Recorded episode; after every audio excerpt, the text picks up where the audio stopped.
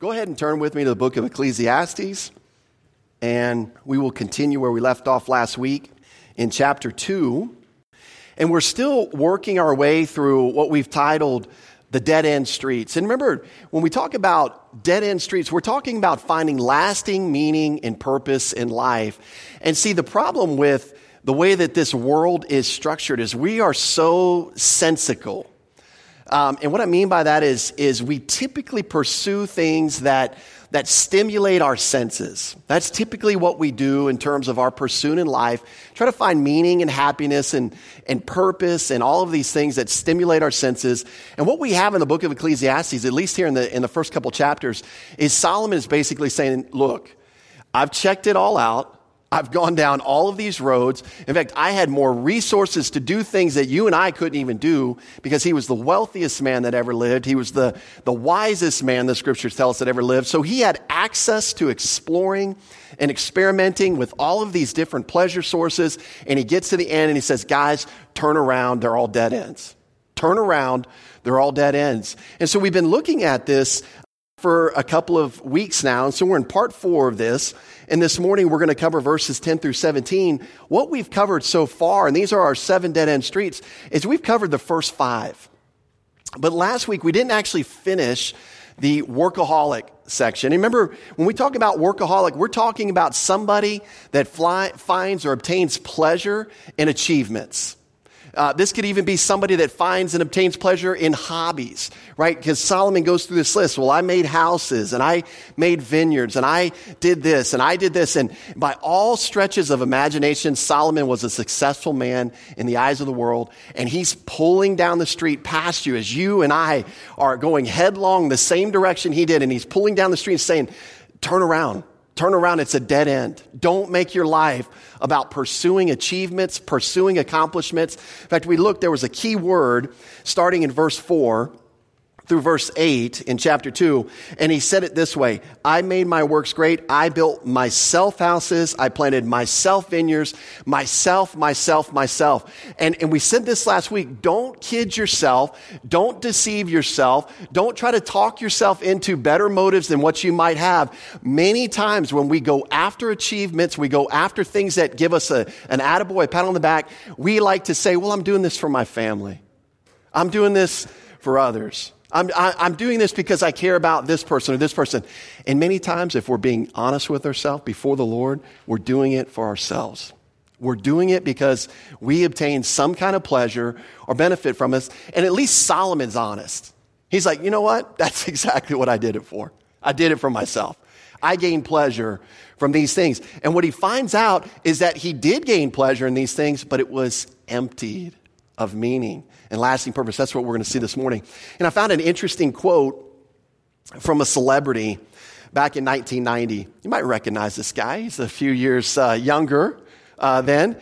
But in 1990, he said this about his pursuit of, of uh, accomplishment. He said, My attention span is short. Probably my least favorite thing to do is to maintain the status quo. Instead of being content when everything is going fine, I start getting impatient and irritable. For me, the important thing is the getting, not the having. And does that describe every three or four year old little boy or girl anticipating Christmas? it's, it's the getting, not the having. I, I remember uh, d- distinctly multiple children in my family who, as a little kid, when they finally got the concept of, the, of a present, you know, like the first couple Christmases, they're just playing with the box. You know, like we could have saved hundreds of dollars and just bought them boxes or even got them free at Walmart. So just playing with the box. But once they figured out the present concept, I remember uh, one in particular, and I won't mention their name because then I'm going to be out some money. But um, they would open a gift, and then it was almost like next. Like open the gift, move it, next open the gift, move it, next, until the next ran out. And then it was like a major emotional meltdown because there wasn't any more. And you know, this is the, the stripped away attitude of the person who's pursuing achievements and accomplishments in life. It will never be enough. There's, there's always going to be something more that you want to do. And what it, what it is, it's like that carrot that just stays out in front of your hand. You can never quite grasp it. Or as, as Solomon uses this idea of mist or fog. You go to grab fog, and what happens? It goes right through your, your hand. You can't get your arms around this. This doesn't provide that lasting meaning in life. And so we're going to finish this section today, but we're also going to move into what we've titled the Puritan section, where, where Solomon's going to take a more noble pursuit toward finding life's meaning. And, and we're going to see that he does that through pursuing wisdom. And you say, well, well, wisdom's the key, right? I mean, wisdom's good. Well, we'll see. That's, this is what he's going to pursue. He's going to tell us about. And so as we get into verse 10, verse 10 says this Whatever my eyes desired, I did not keep from them. I did not withhold my heart from any pleasure, for my heart rejoiced in all my labor, and this was my reward from all my labor. And when you think about the all inclusive statements here, look at, look at those closely in verse 10. It's whatever my eyes desired. It's any pleasure. I didn't withhold any pleasure. Um, my heart rejoiced in all my labor. See, Solomon was a guy that had everything at his disposal. He, he had everything at his disposal. Nothing was off limits. He could attain anything. Literally, he had it all. He's more than, more than anybody else that's ever lived, Solomon had it all. And so, what do you want to do when somebody has it all? Many times you want to listen to what they have to say because they have achieved things that you're shooting or striving for. And what we find out is this meaning and purpose in life is not found in what you do not have or possess. And see, that is a lesson that if we can learn right now, we can say, you know what? I believe what he's saying in Ecclesiastes. You know what? I'm going to structure my life now accordingly based on what Solomon found. And yet, for many of us, we say, oh, yeah, that's good.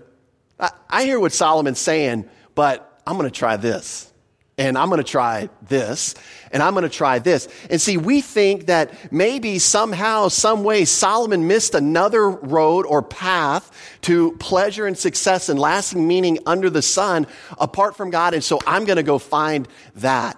And see, Solomon's trying to save us a lot of time. And he's trying to say, you know what? There is no lasting meaning or purpose outside of fellowship with God. And guess what? Fellowship with God and not a lot of things is still happiness. It's still true joy. In fact, there's, there's true pleasure when you're in fellowship with the Lord and pursuing the things that He would have us pursue. That's going to be the end goal. And you know, one of the greatest illustrations I've seen in this lately is is this young lady right here. And some of you know who this is. Some of you are like, who is that? It's uh, Ariana Grande. She's a, she's a popular singer. She came out with a song called Seven Rings um, earlier this year in January. The song spent about eight weeks at the, the top of the Billboard 100 in our country. It also uh, topped the charts in several other countries. You can see the list up there. Very successful song. Um, and it also made the top 10 in certain other countries. It didn't make the top spot. But I, want to, I just want to share the lyrics with you because the, the lyrics are very insightful into the way that our culture thinks, what the culture, uh, how we're influenced. And I want to just tell you, Solomon could have written this song back when he was alive. This is exactly what's illustrated here. And I'm not going to read all the lyrics, but uh, first, this isn't the chorus. We'll get to the chorus here in a second. My wrists stop watching. My neck is flossy. Make big deposits. My gloss is popping. You like my hair? Gee, thanks. Just bought it. I see it. I like it. I want it. I got it. And then I want it, I got it. I want it, I got it, I want it, I got it, I want it, I got it. You like my hair, gee, thanks, just bought it. I see it, I like it, I want it, I got it. That's exactly what Solomon just said in verse 10. I see it, I like it, I want it, I got it. And that's how he lived his life. I want to show you something else. That song was released in January 2019. This was a tweet that the same singer sent out in April of 2019. She says, I just feel empty. I want to have more to say, better energy to give to you, and right now I don't have anything. And you know what? That's tragic. That's tragic. That's somebody that has a lot of stuff, that has a lot of fame, that has a lot of goods, just like Solomon did. And guess what? She found out that this is true. This is true. This is practical. This is real life. This is, this is where the rubber meets the road. And so, you know, I look out on a sea of faces this morning and, and I just wonder do we believe this? Is this going to reshape priorities that we've been setting in our life? Or are we just going to go out and say, yeah, that's good, but go out and just do the same thing? Or are we going to allow this to reprioritize our thinking and shape us into a mode where we can begin to enjoy life? Because God wants you to enjoy life, but He wants you to enjoy it in a certain way in fellowship with Him. And if you're a believer in Jesus Christ, I'm just telling you, you are not wired to enjoy life without fellowship with the Lord. You're not wired that way. That's why you may find yourself irritable, anxious, upset, irritated all the time. You're missing out on the very thing that God wants to give you to, to allow you to have abundant life in Jesus Christ. It's all yours. You've been blessed with every spiritual blessing in the heavenly places in Christ. You've got it. It's not that you're lacking or you need to go get something else. You have it. We want to start taking advantage of that. And part of that is changing the way that we think, not being about pleasure apart from God or pleasure apart from fellowship with the Lord. And you know, as you look at Solomon, you know, one of the things that got him in trouble was the fact that he had resources. You know, for, for many people, a lack of resources is actually a blessing. It keeps us out of trouble. It, it keeps us away from the things we could be doing that would harm us even more. And, you know, that's why for many people, too much success, uh, financially or materially, can actually cause tremendous failure and tremendous misery in our life. And, you know, I remember as a young man, the, the one thing I wanted more than anything, I just wanted to be rich. I just wanted to be rich. I wanted to drive a nice car. I wanted to have a nice house. I wanted to have, um, you know, just everything at my disposal. I just wanted to be rich. I didn't want to have to worry about money. And, you know, I thank God that He's never made me rich. Because now, cause now I know a little bit more about myself and what I'm capable of, of the evil that lies within me than I did when I was 18. See, when I was 18, eh, You've, you've seen the old bumper sticker, like hire a teenager while they still know everything. You've heard that? That bumper sticker. You know, it was like, hire a teenager while he still thinks he's good and he still thinks he, he he's not capable of doing bad things or uh, being exposed in that way. And yet, you know, sometimes too much success actually harms people. Do you know that, according to sociologists in our day, that the new at risk youth, you know who they are? They, this is a category. They, they quantify it at risk youth. And we're thinking, oh, it's got to be those kids that grow up in Chicago and Baltimore and, you know, downtown Atlanta. These are the at risk youth. No, it's, it's middle to upper class teenagers. That's the new at risk youth. Success, again, eh, we, we've got to reorient our thoughts. Success is not what the world defines as success. Success is what the Lord defines as success. And you know what? It's better to have a little with the Lord than it is to have a lot without the Lord. And you can, you can talk to people who have had a lot without the Lord, and they will tell you that, that tweet is the mantra of people who have everything but who have nothing. And yet, for even people in the church, when we think carnally, we think that's what we need. We would love to be Ariana Grande. We would love to be King Solomon. We would love to be whoever. Just put, you know, put it, put in your favorite football player, baseball player, whoever actress, actor. That's who we'd love to be. And I'm telling you, you got something much more than that. You possess something much greater than that. Why are we longing for something that will result in misery when we've got something that can give us pure joy right here in Newnan, Georgia, in the job that you have, in the marriage that you have, with the children that you have, with the friends that you have, right now, right in it, right where you're at? you can have joy. It's incredible because Solomon, according to his culture, was a true success by every measurable standard in society of his day. He was a success. But you know what's really fascinating about that is, is, is this, and, and let's be real.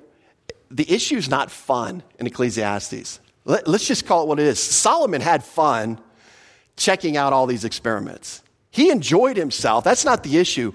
Pleasure is enjoyable in the moment. That's not the issue at all. We're not, we're not up here lying and saying that some of these things aren't fun or some of these things don't give you pleasure. We know that they do. What we're saying is simply this that's not the issue in Ecclesiastes. What he's after is not how can you have fun for a day, but how can you have meaning for a lifetime. Not how, how you can have fun in the moment, but how you can have purpose in your life as a lasting, settled conviction that you are up every day doing what it is that the creator of the universe designed you to do and to be involved in. That is priceless. It's like those old MasterCard commercials, you know, this, this costs something, but this is price. That's priceless. If you got that, you got something. You've got riches and you've got success according to the Lord. Now, how did he do this? How did he get all this stuff? Well, we see that it was a reward from all of his labor. Reward simply means he shared in something. It, it was an assigned portion. He, he earned it, if you will. And, and part of the, the stuff he, he didn't earn, right? He was the king's son, so he got given some things. But he used that and he, and he created more. He, he developed e- even more riches. And so there was nothing wrong with the fact that his heart rejoiced in his labor. There's, in other words, there's nothing wrong with taking pleasure in what you've done if you've done something successfully. We're not criticizing that. What we are saying is this that's all he got. That's what he got. He got the momentary pleasure that success brings or achievement brings. He got it. Another story, and I hate to keep talking about myself, but you know, um, I remember as a young man growing up in high school, and, and I'm a big Dallas Cowboys fan, okay? So don't, don't hate me for that if some of y'all don't like the Cowboys. But I grew up that way. As a kid, uh, as a kid, I grew up that way. My family moved to Northern Virginia, which is the heart of the Washington Redskins territory. And that was like the rivalry of, of the century, you know, in the 70s and 80s. I'm in Washington, D.C. in 1989, and those of you that are sports fans will remember 1989 with the Cowboys. Those of you that won't, let me just put it in perspective. They went 1 in 15, and their, their arch rivals won the Super Bowl that year. So it was a miserable time to be a Cowboy fan in middle school with a bunch of friends that love the Redskins, right? I remember just, just watching this team transform in the early 90s, and then all of a sudden we're Super Bowl contenders. And you know, I remember the day that they were building up to the Super Bowl, and I remember when that last whistle was blown, and it was just like I had experienced at Christmas all the years growing up. As soon as that whistle blew and the season was over, they were Super Bowl champs, and I was like, ah, oh, such a letdown. I mean, it was, it was great for the moment.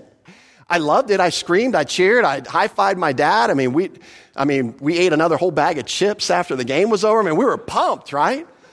But eventually, it was a letdown. It was a letdown. It wasn't that I didn't enjoy it. It just, it didn't provide lasting meaning. And with Jerry Jones as the owner, it never provides lasting meaning. So it's just always in a state of flux, right? So, but the point is this that is how achievements are. It, this is all he got. He got a little bit of joy from his labor, but then as soon as it was, it was over, there's no lasting meaning. And it's kind of like the quote from Donald Trump earlier the, the pursuit was in the getting. And once I had it, I didn't want it anymore. I wanted to go get more. And that's what Solomon sees. It's interesting because in verse 11, he, he stops to analyze. It says, Then I looked on all the works that my hands had done and on the labor in which I had toiled. And indeed, all was vanity and grasping for the wind. There was no profit under the sun. Solomon, he, he stops, right? In fact, all of these pursuits, remember what he said? I'm pursuing this, but I'm maintaining my wisdom. I'm keeping my wisdom with me. In other words, I'm not just randomly just trying things. I'm strategically, intentionally investigating which of these pleasures lead to lasting meaning? And so he stops again. He analyzes everything he says. He says he looked on. It means to, to face or turn towards it, to consider. And so after toiling and putting a lot of energy into these tasks, we looked at that last week, all of these works and labors that he did, he's now turning towards them and he's going to honestly assess, was it worth it? Did this get me what I was hoping that would get me? And you know what he finds? basically our, our word for the book of Ecclesiastes, it was vanity. It was mist. It was fog. What should have provided clarity, all these different experiments, what should have provided clarity, it didn't help him at all. He didn't even get closer to the answer he was looking for in doing all these things. Indeed, all was vanity, not just some, all was vanity and grasping for the wind. There was no profit under the sun one of the things that Solomon found, and this is so important pleasure always promises more than it can deliver. Pleasure always promises more than it can deliver. And, like one commentator said, he said, its ad agency, its advertising agency pleasures is better than its manufacturing department right? It's, you got, they got, it's got a great sales force and it's got no production to back up the sales force. And that's what pleasure does. It can sell you, it can convince you that this is what you need. And then when it comes to backing up its claims, it cannot deliver. And that's exactly what Solomon found. You know, and at the end of life, as Solomon is looking back at his life, he's seen all of these things on earth as it relates to pursuing pleasure, and he realizes it's, it, it's transitory. It's not lasting. It doesn't give this meaning. In other words, there's no type of effort or action in pursuit of pleasure under the sun that can produce something that's ultimately permanent or ultimately satisfying. And this is what, again, he's repeating over and over and over again. And you know, I think the question for us again, and I've asked it before even this morning, do you agree with him?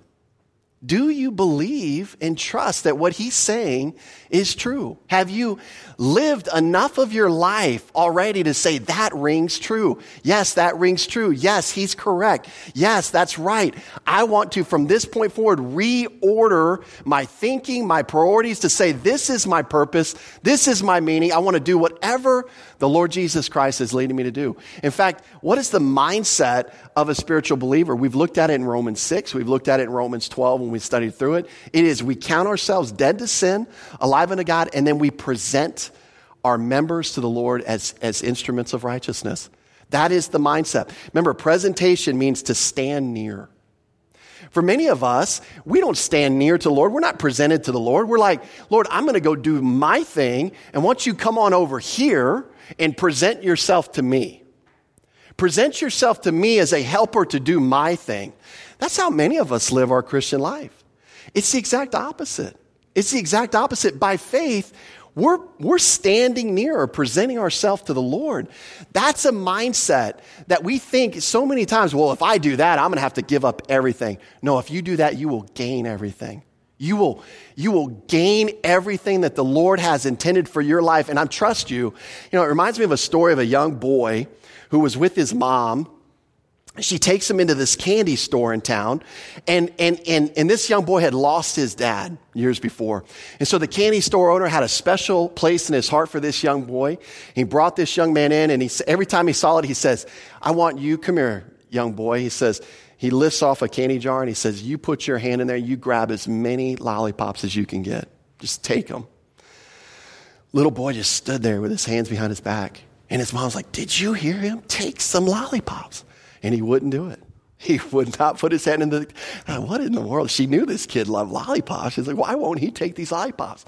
So finally, the store owner says, you know what? Here, put your hands out. And the store owner reaches down and he grabs a handful and he puts it in the young boy's hands and then they leave. And you know, like mothers, he's, she's walking out the store. She's like, what is your problem? Like, why are you so rude to this candy store owner? And you know what the little boy said? He says, the reason I don't put my hands in there is because he's got bigger hands than I do. And so he knew he was going to get more candy. All right? And I'm just here to tell you that for your life, God's got much bigger hands than you do. He wants to bless you and give you things that you can't even fathom. And all he's saying is, trust me.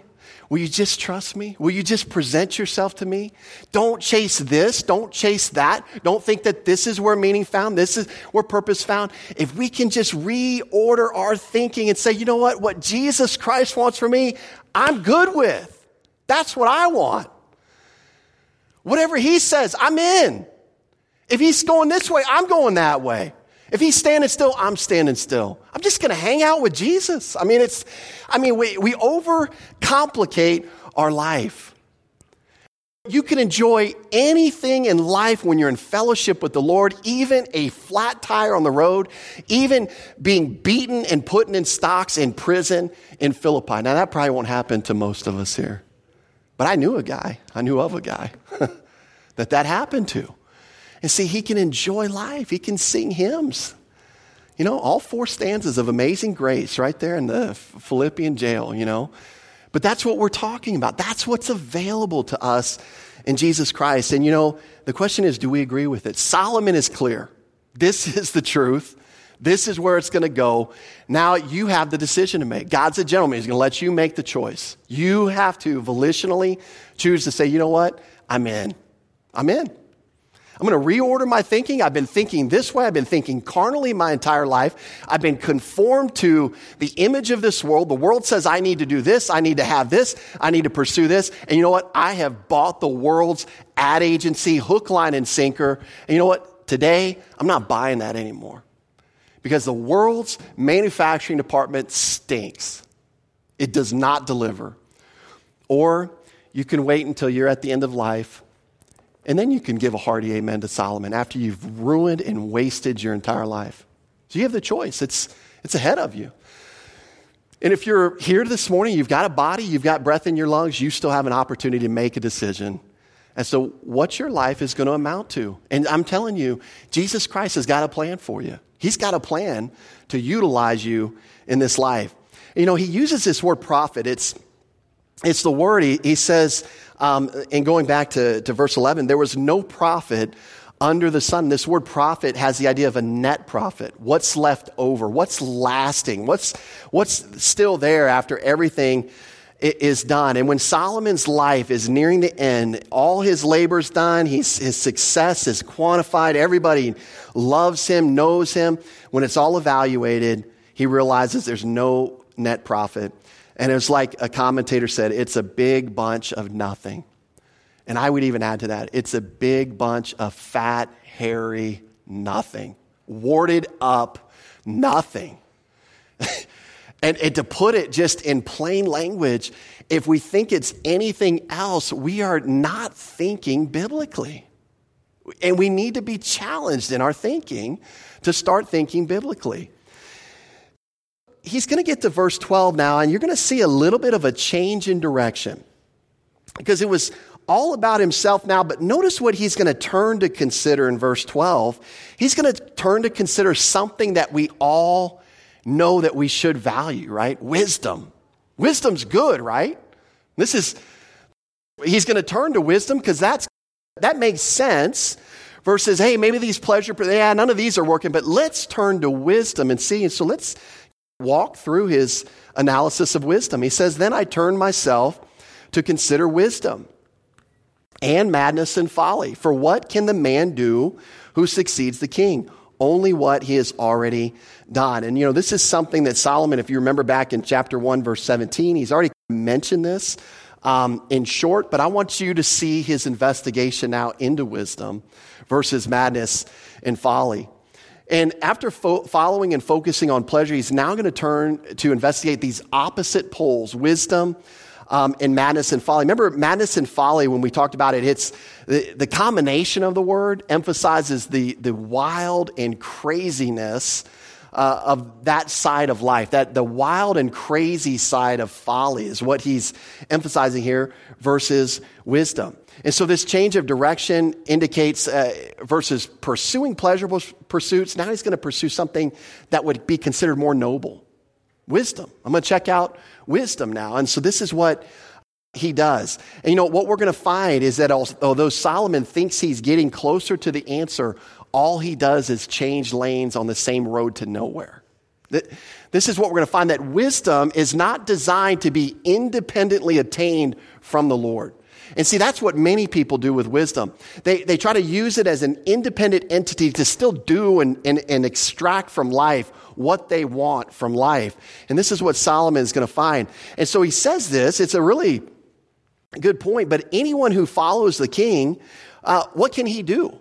Only what's already been done. And, you know, Solomon, he, he's going to use this to explain, but the point is this even if the next king were to build more stuff, acquire more wealth, um, even have more wives, which would be uh, an incredible feat, you know, after Solomon and, and what he uh, accomplished in, in that same area. But what his point is this it's all going to be the same.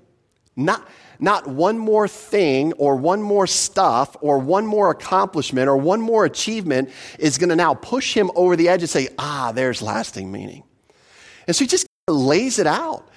I'm at the pinnacle of being a king. Even if someone surpassed me, they still wouldn't find what they're looking for in terms of life's meaning. And so, what does he say about wisdom? Well, he says wisdom has value. Verse 13 Then I saw that wisdom excels folly as light excels darkness. Again, it's the same word he uses. Then I saw consider. And so, he's going to look at this concept of wisdom and then he's going to evaluate it. And what he, what he sees is that when he looks at wisdom, it's good. Okay, that's not, that's not deep truth. We know that. We would agree with that. The people in Solomon's day would agree with that. Um, but what he's going to, he's going to see is that wisdom has some value, especially as it relates to living in folly. And again, that's, this is not deep truth. We understand this. Um, and this is especially true when wisdom is gained through special revelation of the Word of God. But you know, there's also worldly wisdom. You know, you can, you can look at, uh, at the way people run businesses sometimes, and some of these managers and the way that they run and organize their business, it's like, wow, that was wise. They, they took this knowledge from school and they applied it here. They took this knowledge from life and they applied it here and they made this more efficient. And even better, that's better than folly. But what he's going to find out is this wisdom that's independent from the Lord is not, doesn't have lasting value. And he's going to use a very pertinent example to show us that. But before we get there, he's going to talk about folly. And, and this folly is, is probably synonymous with gratifying his flesh with wine. We saw that back up in verse 3 and all the entertainment that goes with that. And so as he compares these two things, he's going to say that the wise man does certain things and the fool does certain things. And let's just compare those. And the first thing we see in verse 14 is he says this The wise man's eyes are in his head, but the fool walks in darkness. Yet I myself perceive that the same event happens to them all. We're going to get to that last phrase because he takes a dark turn here. But let's, let's deal with that in a second. Let's just deal with the first couple of phrases. We see that the wise man's eyes are in his head. And Solomon is building on this light versus darkness theme as it relates to wisdom and folly that he mentioned earlier. And he basically says this about the wise man the wise man in living life considers things evaluates things, makes personal or practical application. He takes in knowledge and he has this desire to connect knowledge. You know, I used to teach high school math, and the best math students were always the students that could take a problem that I taught yesterday and see the similarities in what they learned yesterday and apply the similarities to what I was teaching today. That's, those are the best math students that you'll ever find on earth is they see problems and they recognize similarities and then they move forward to solve the next problem. Bad math students do what? Well, this problem said 2 plus 3 equals 5. This one says 4 plus 2. I don't know how to do that one. You know, well, you, you apply the same principle on 2 plus 3 equals 5 to, to 4 plus 2. That's, that's how you do it. Yeah, but they're new numbers. Right, but it's the same principle right?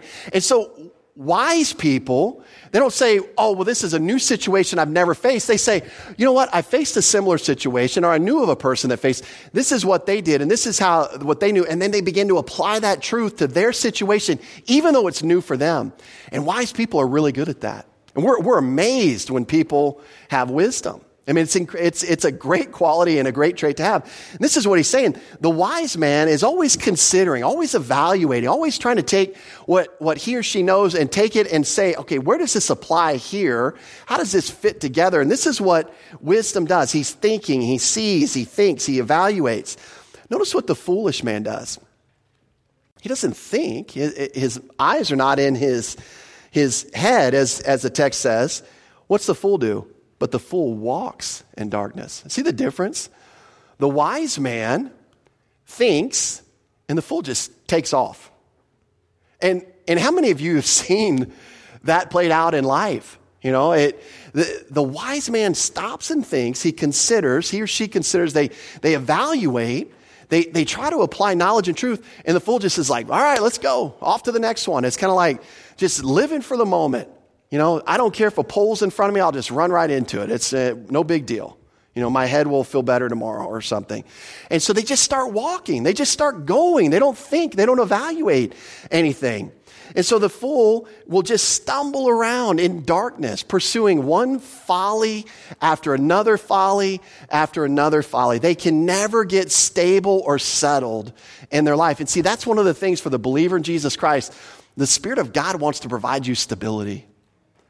If you are a person that just bounces, bounce from thing to thing to thing, that's probably because you're thinking carnally. It's probably because you're not being uh, influenced by the Spirit of God. The Spirit of God wants to produce stability and, and, and stableness in your thinking so that you're not bounced to and fro, so that He can begin to develop and grow you with roots that are, that are digging deep. This is where we're going to see that Solomon gets frustrated. Okay? Everything he said so far makes sense to him. Wisdom's good, folly's bad. Wisdom, this guy is going to look better than the fool. He's going to look like an idiot. So, thus, we know that wisdom's the answer. But then he says this at the end of verse 14. He says, even though that's the case, they both have the same outcome. He says, Yet I myself perceived that the same event happens to them all Notice the sharp turn at this point in the message. You know, and, and for a brief moment, it feels like maybe the book of Ecclesiastes is going to be over in chapter two. He's got the answer. It's wisdom. And we're like, yes, yes, let's, all right, you found the answer. Let's move on to the next book, right? But he doesn't do that. It takes this really weird, dark turn. And where it goes is this even though wisdom excels folly, even though wisdom is to pre- be preferred over folly, Solomon realizes that neither of these paths guarantee an ultimate outcome, or the outcome that it guarantees is the same. And you see the frustration building, right? We said in chapters one and two, Solomon wants to disillusion us with everything in the world so that we don't get our hopes up in anything under the sun apart from Jesus Christ He's doing a good job. The same event that he speaks of, by the way, we're going to see in verse 16, he's talking about death. In fact, think about the wisest person you know, think about the most foolish person you know, and guess where both of them are going to end up? Six feet under. Both of them. So you're going to see that, that his point is like, okay, then why even pursue wisdom? Who cares? If we just end up in the same place, why do why why even go that direction is going to be kind of the thought process here. And you know, what he also finds and what we find is true as well, even circumstances in life and outcomes in life are not guaranteed if one pursues wisdom over folly. I mean, you have a better chance to have better outcomes if you behave wisely and you grow spiritually. I mean, that's, that's true. That's what the Proverbs talks about is, is potential outcomes. But you know what? In life, under the sun, many times it appears to be the exact opposite. This is why in Psalm 73, and this is what I love about the Bible, the Bible's just honest about life. It's not trying to paint some rosy picture and say, oh, it's always going to be great, you know, wink, wink, wink kind of deal. No, it's like, no, sometimes it stinks. Sometimes it doesn't make sense. This is why Asaph in Psalm 73, you might be familiar with that psalm, but he's like, why do the wicked prosper?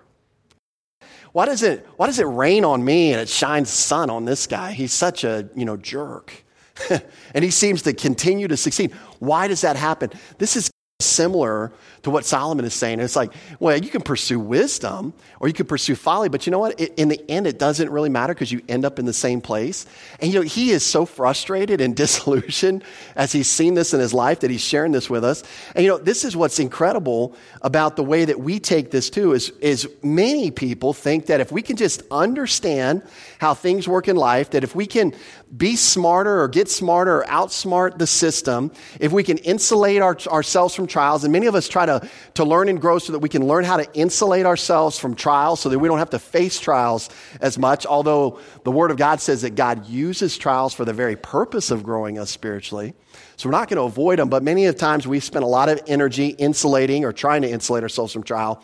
We think that if we can do all these things, then and only then will we find meaning and purpose in life. We, we trust in outsmarting the system. We, we trust in wisdom independently from the Lord. And see, the wisdom that comes from the Lord says this you know what? God says I've got, He's got a purpose in trials. Okay. Then He's got a purpose in trials. And James 1 says that I'm to count it all joy in, in various trials, not just the ones that don't hurt me very much, but various, multicolored, the, the word multivariegated, multicolored trials, all, all different sorts of trials. And why does he do that? To produce perseverance and patience and spiritual maturity. And see, wisdom would say, you know what? Okay, God says that's what I need. I'm good. I'm all in. And it's not that you enjoy trials. I don't know who, I mean, unless you like pain bring on the pain. I mean, unless you're crazy that way, but I, but it, nobody likes pain. But if we can see the end goal, we can endure. We can remain under those things. Some of the things that he's seeing here, it just doesn't seem fair. It doesn't make sense. Of course, wisdom should result in better outcomes, but it doesn't always result in better outcomes. And so the, the question for us at that point is okay, well, then do we just continue pursuing wisdom or just give up on the whole thing and and just live life. And however it happens, it happens. Que sera, sera. I'm, I'm going to die. I'm going to end up six foot under anyway, so who cares? Right? This, this fatalistic, this pessimistic approach to life. And so it leads to this kind of thinking. Why even try? Verse 15, let's read it. So I said in my heart, as it happens to the fool, it also happens to me. And why was I then more wise? Then I said in my heart, this also is vanity. And so the fool faces trials and unexplainable things in life, as does the wise man. And then the fool dies, just like the wise man. Their outcome is exactly the same. And so he's basically saying, Why do I even do this? That's the logical question. What advantage the, then does somebody who's pursuing wisdom have over the fool in terms of lasting meaning in life? And the question is, why even pursue wisdom or knowledge if it's not going to give me a better outcome in life? You can see his frustration. It's, it's kind of depressing, right? I think I've said this before. These are, these are moments in my study where I just, I got to go find a window. Like, I just got I got to see the light because it's depressing. You're like, man, if I read this too long, I might start to agree with him, you know, just like mail this thing in. But no, it's like, I mean, seriously, you can understand the frustration here. You can understand why he's disillusioned. But guess what? If you're dis- disillusioned with things down here, guess what? You're going to be excited about things up there. It, eh, we, we studied yesterday at the men's retreat, Colossians 3 2, two, two commands there. Set your mind on things above, not on the things on the earth. And, and Solomon is doing a great job of, of communicating Colossians 3 2 in the Old Testament. That if you set your mind on things on the earth, you're going to be disillusioned, you're going to be frustrated. So just quit looking to those things to meet those deep, lasting, longing needs of purpose and, and meaning and start occupying yourself with Jesus Christ. That's where true life is, that's where abundant life is. Again, he, he says here in verse 15, it's a fog. It's, it's a mist. He says in his heart, this also is vanity. It's, it's again, it, you can't grasp or understand this value. And this is probably what we want to take away from this wisdom concept. Wisdom has relative value. Let's not downplay wisdom. Let's not react the way that Solomon may be reacting here, like, oh, who cares then? Who gives? And that's kind of, I think he's, he's doing that for effect. But it, it has relative value, but when it's not yoked up to be in fellowship with the Lord, it, is, it has no value. Just like everything else under the sun in our human experience. Wisdom is not designed to make you independent from the Lord. That's what we have to be convinced of. God never wants you or me independent of Him pursuing anything. Everything we pursue ought to be hand in hand with Jesus Christ, pursuing it independence upon Him. Anything that we pursue. And that would clear up a lot of our focus, a lot of our motives, a lot of everything that we tend to just mess up in life. We could just change our thinking and begin to actively trust the Lord in everything that we do. And you know, it's really fascinating because in verse 16, he makes this comment, and it's just, it's such a, a practical, great comment. He says, For there's no remembrance of the wise and of the fool forever, since all that now is will be forgotten in the days to come. And how does a wise man die? As the fool. Again, why is the independent pursuit of wisdom vanity? This is, he uses this word for to further explain. Why? Because no one's going to remember either the fool or the wise when, when they go into the grave. There's no lasting profit in this pursuit. You know, there are many wise people uh, that have lived in this world that are laying in their grave right next to a fool. And if you went to their gravestone, you wouldn't know who was who or which was which just by standing on top of their grave. You wouldn't understand the difference between them. You know, I did some research on this, kind of interesting. Ben Franklin is buried. Um, everyone know, yeah, Ben Franklin. I mean, really, really successful guy. I mean, compared to, I mean, did a lot of incredible things for this nation, even inventions and things like that. He is buried at Christ Church Burial Ground in Philadelphia. He's buried with four other signers of the Declaration of Independence in the same burial yard. But you know what? Do you know who else is buried there? I don't either. I don't either. But there are other people buried there. And I guarantee if we were to dig them up and watch a video of their life, there's a fool sharing the same ground with Ben Franklin in that burial yard. And you know what? We wouldn't know the difference. We wouldn't even be able to, oh, okay. You know, it wasn't like somebody put a green mark on top of a headstone. Oh, this was a fool. You know, you, we wouldn't even know. And that's what he's trying to say. What's, what's the value? And so he says, since all that now is going to be forgotten in the days to come, he's saying that even if a man pursued wisdom instead of folly, the effect of what he did, the effect of what he occupied himself in this life would be insignificant. Whatever path he took apart from the Lord. Again, everything we're talking about is apart from the Lord. Okay? Independent from the Lord. Even if somebody were to pursue wisdom all their life. In fact, think of all the great philosophers. And I use that term great like tongue in cheek, you know, because many philosophers were not great people. In fact, they're, they're imbeciles who, who spoke a lot and thought they were really smart. They said stupid things, and people said, wow, that's deep. You know, and it's, no, it was just dumb. It, it wasn't deep, it was another D word. It was dumb. It was not smart at all. And see, this is exactly what philosophers do. What do they do? They pursue wisdom. But the second that you introduce divine perspective to them, they don't even want to hear it. They're pursuing wisdom apart from God, and you see where the philosophy of this world takes us. The disillusionment that he's painting is dancing dangerously close to pessimism and fatalism. But understand that's not his message, okay? We are eventually, in verse 24, of chapter 2, we are going to get some divine viewpoint introduced into the conversation. And that's going to be a day where, you know, the sun is going to be shining. And we're going to be able to take a deep breath because all of this depression, you know, is going to go away because we can occupy ourselves with divine perspective, even though this life doesn't always make sense. And we're going to get there eventually. But he does this for effect. He, he paints this fatalistic picture for effect. And by the way, how does a wise man die? The same exact way that a fool dies. And I love the way he ends this, and we'll just read this verse and, and we'll comment more about this next week. Verse 17. Therefore, I hated life because the work that was done under the sun was distressing to me, for all is vanity and grasping for the wind. What an honest assessment of somebody who's frustrated with life. I hated life. I hated life. Now, you know what's, what's going to be interesting next week as we look at the next dead end street is everything that Solomon has done up to this point in time has been for himself, it, just specifically for himself, a, a personal pleasure pursuit for himself. The next dead end street we're going to see is he's going to, he's going to take the mindset that a lot of people do. Well, what if I take everything that I've gained and I leave it to somebody else. That's got to provide lasting meaning, right? That's got to provide purpose in life, right? And we'll see where he comes up to. We'll see if that's the road that breaks through to Bali or somewhere tropical.